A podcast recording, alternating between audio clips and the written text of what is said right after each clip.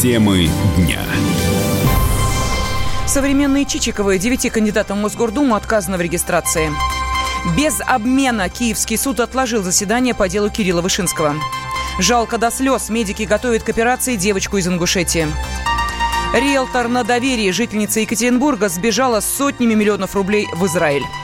Здравствуйте, в студии Елена Фонина о главных событиях дня в течение ближайшего часа.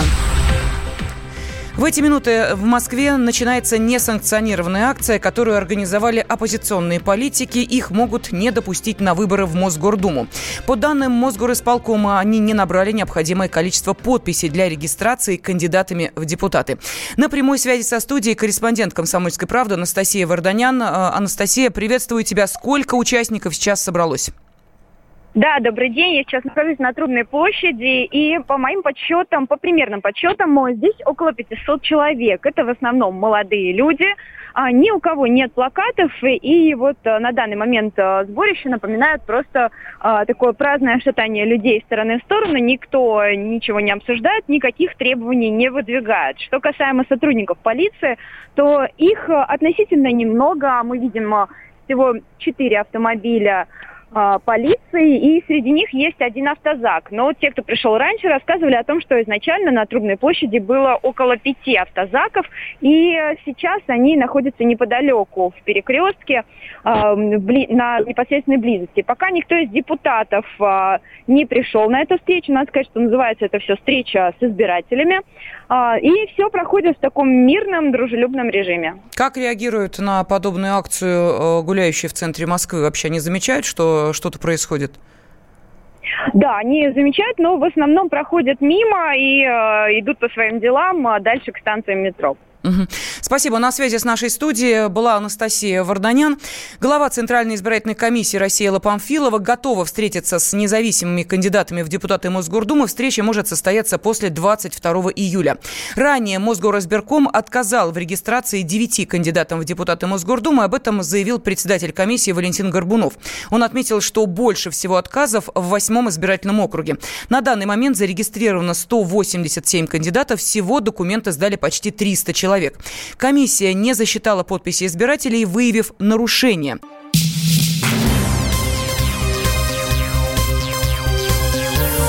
Темы дня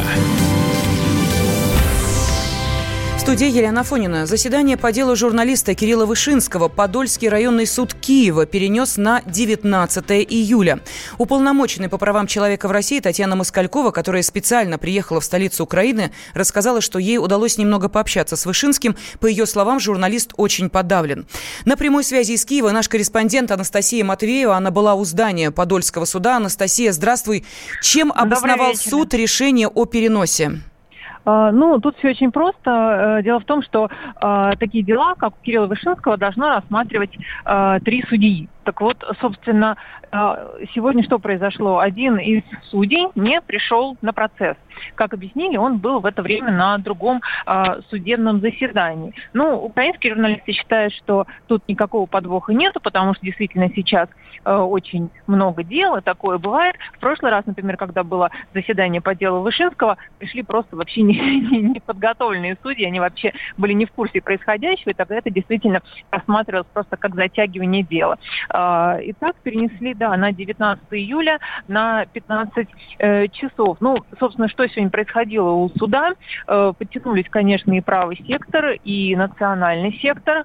Э, были активисты с флагами, как вот ты ссылаешься на Татьяну Москалькову, она, собственно, тоже сказала журналистам, что э, готовились провокации со стороны э, правого сектора. Я их не исключаю. Кстати, было очень много полиции, было очень много военных. Полиция, там такое маленькое здание суда, двухэтажное, такое вообще старинное строение. Э, рядом, э, кстати, забавный такой момент, находится кафешка. И журналисты стояли даже прямо на входе в кафешку, чтобы пытаясь как-то снять Кирилла Вышинского, когда будут его выводить из суда. Так эта кафешка называлась все как дома, вот. Это такое, знаешь, ну, знаете, такое как абсурд, да, потому что вот, не дай бог, такое э, с кем-то дома произойдет, да, но, кстати, Вышинский уже сказал, что он хочет отказаться от гражданства Украины, у него, я напомню, два гражданства, России и Украины, так украинского он хочет, хочет отказаться. Вот Москалькова улетела в Москву, э, завтра у нее в Москве будут э, переговоры с ее украинской коллегой Денисовой. Они будут обсуждать э, э, задержанных э, в, России украинских моряков. Ну и опять же дело Вышинского на э, 21 19 числа, простите, она уже не будет, Москалькова не будет на процессе по делу Вышинского. Лена? А, Анастасия, а есть ли у украинской прессы интерес к делу Вышинского и вообще как на Украине воспринимают э, его работу, его деятельность? Э, ведь она идет по делу как террористическая деятельность деятельность, практически поддержки терроризма.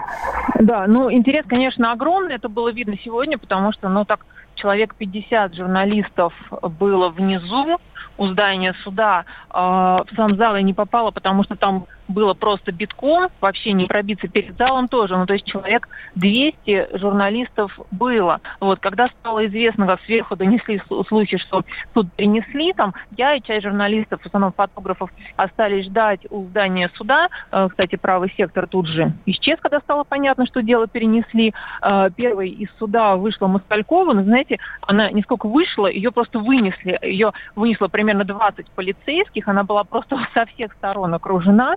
Вот. Это вот для ее безопасности, она охраняемое лицо, ее посадили в микроавтобус, черный, она уехала. Вышинского э, пришлось ждать, наверное, минут 40, пока его выведут. И тоже это было так достаточно странно, было непонятно, все-таки выведут его и, с темного двора, да, или все-таки он выйдет в основной, в основной выход сюда, ну вот вывели, да, фактически в основной выход, там две, э, две дверки рядом находятся, э, и стоял там автозак. И вначале вышел человек, э, все подспорили, что это не Вышинский, просто какой-то человек тоже подследственный, его посадили в автозак, и буквально через три, там, четыре минуты за ним уже вышел, вывели Кирилла в наручниках и посадили в этот же автозак. Ну, как мне объяснили вот наши украинские коллеги, здесь так принято. Всех привозят в одном автозаке, э, у кого дела судебные вот э, по, по времени, да, совпадают примерно, и увозят в одном автозаке. Ну, вот э, ты спросила про отношения, да, все, конечно, понимают здесь, ну, большинство журналистов понимает, что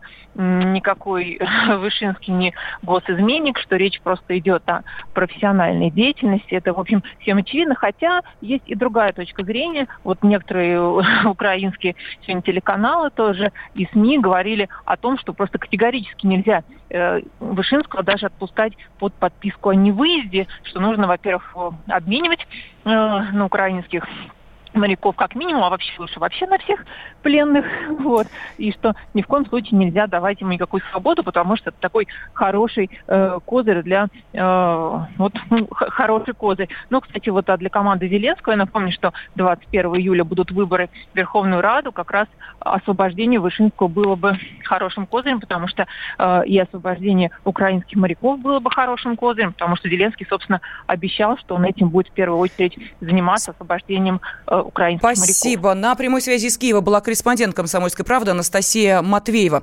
Кирилла Вышинского задержали в Киеве в мае прошлого года. Его обвинили в госизмене и поддержке самопровозглашенных республик Донбасса. За это журналисту грозит до 15 лет лишения свободы.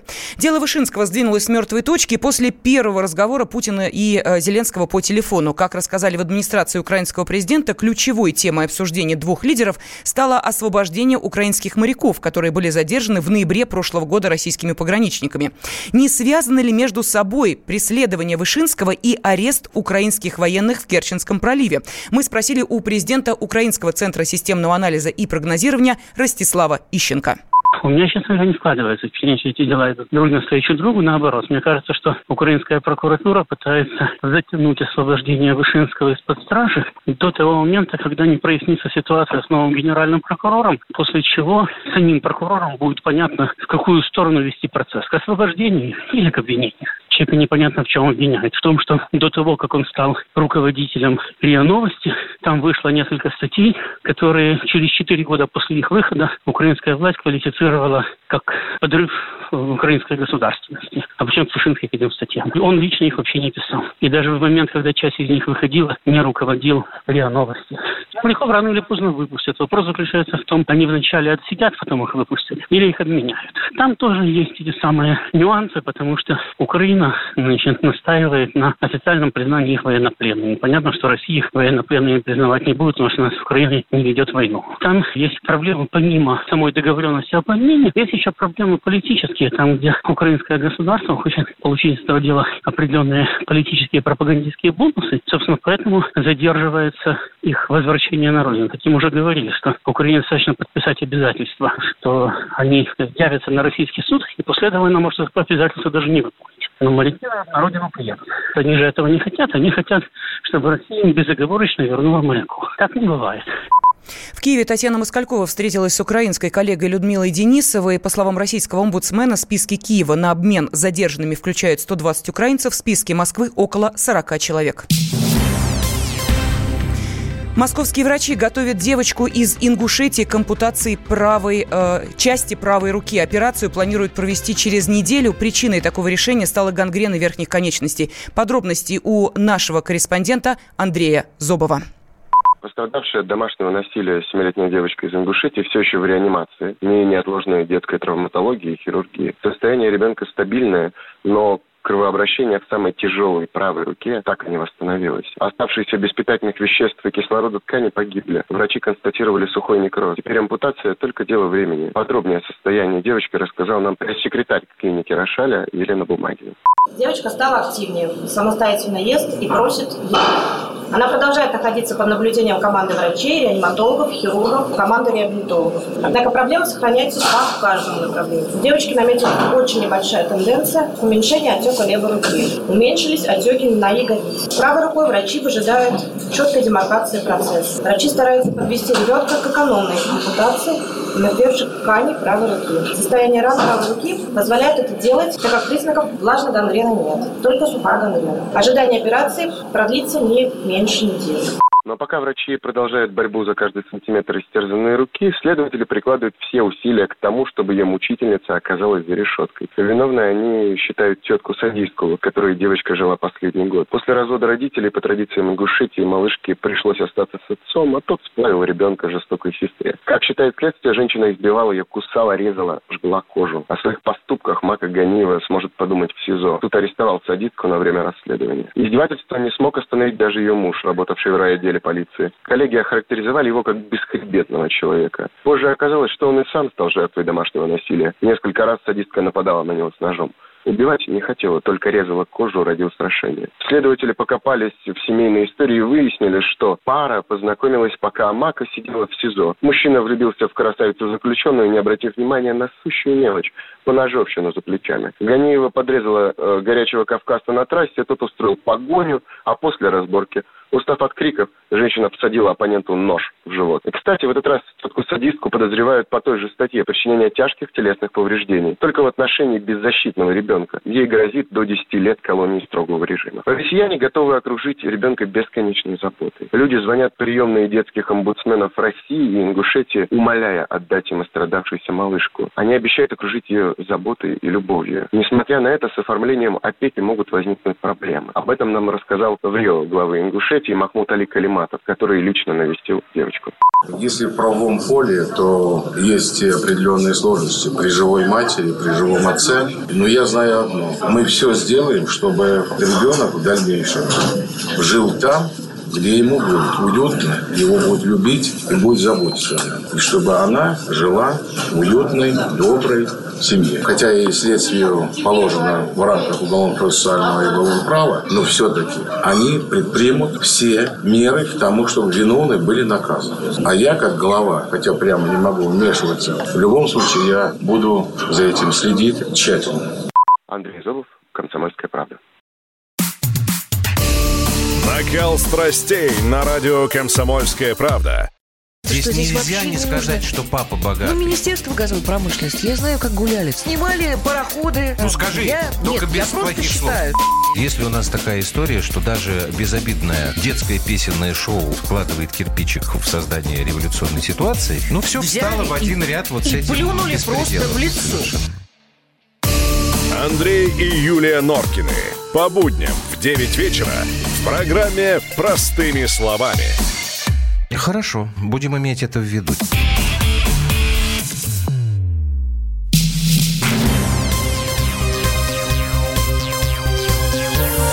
Темы дня.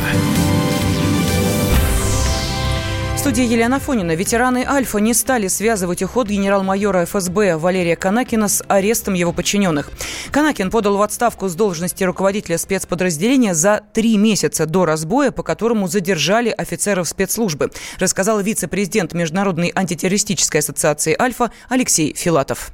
Он прослужил больше 25 подразделении. И я когда служил, он служил. И вот буквально недавно он по окончанию контракта ушел в запас. Он еще не отгулял все свои отпуска и не прошел медицинской реабилитации, которая положена как бы, по уходу в запас с его должности. Я его очень хорошо знаю. У него со здоровьем, в общем-то, там не все нормально. Недавно достаточно серьезная операция перенес на позвоночнике. А должность это все равно не кабинетная, не штабная. Очень много приходится летать в командировки и с личным составом общаться. В апреле у него закончился контракт и, в принципе, де-факто перестал быть руководителем подразделения. Как раз накануне, 30 марта, у нас проходила Международная ассоциация ветеранов собрания, на котором он был избран президентом нашей ассоциации. На что, в свою очередь, ему руководство ФСБ дало разрешение баллотироваться, еще будучи действующим сотрудником.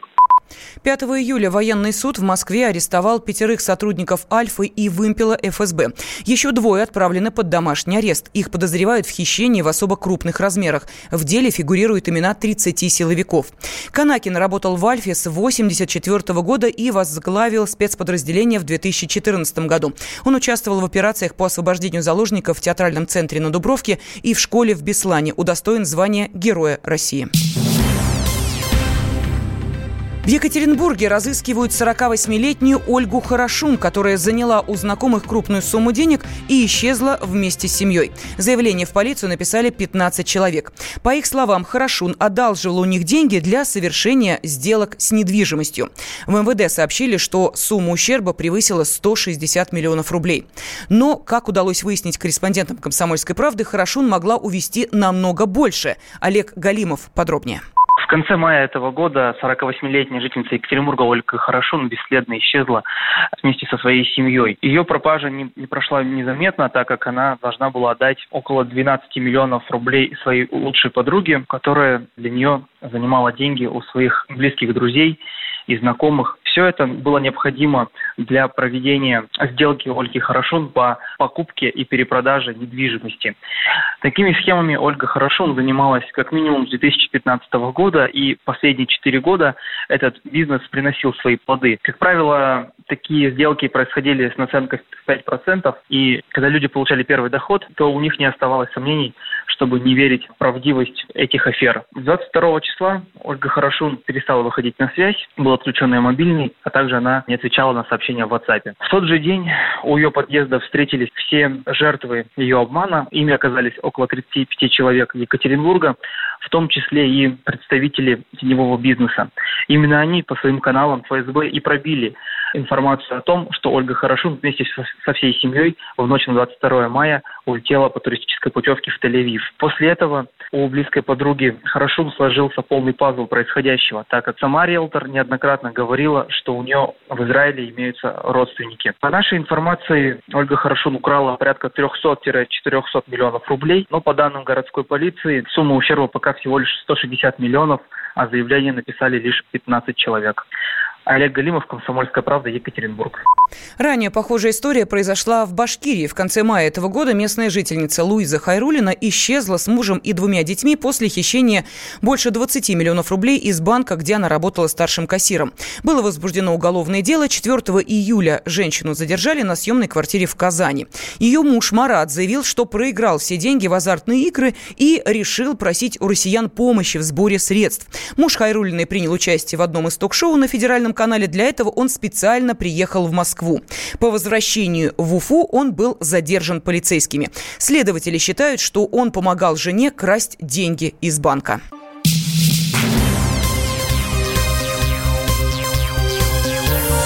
Темы дня студии Елена Фонина. В центре Москвы продолжается несанкционированная акция. Ее организовали оппозиционные политики, которых могут не допустить на выборы в Мосгордуму. По данным Мосгорисполкома, они не набрали необходимое количество подписей для регистрации кандидатами в депутаты. На прямой связи со студией корреспондент «Комсомольской правды» Анастасия Варданян. А, Настя, еще раз приветствую тебя. Как обстановка в центре? Все ли спокойно?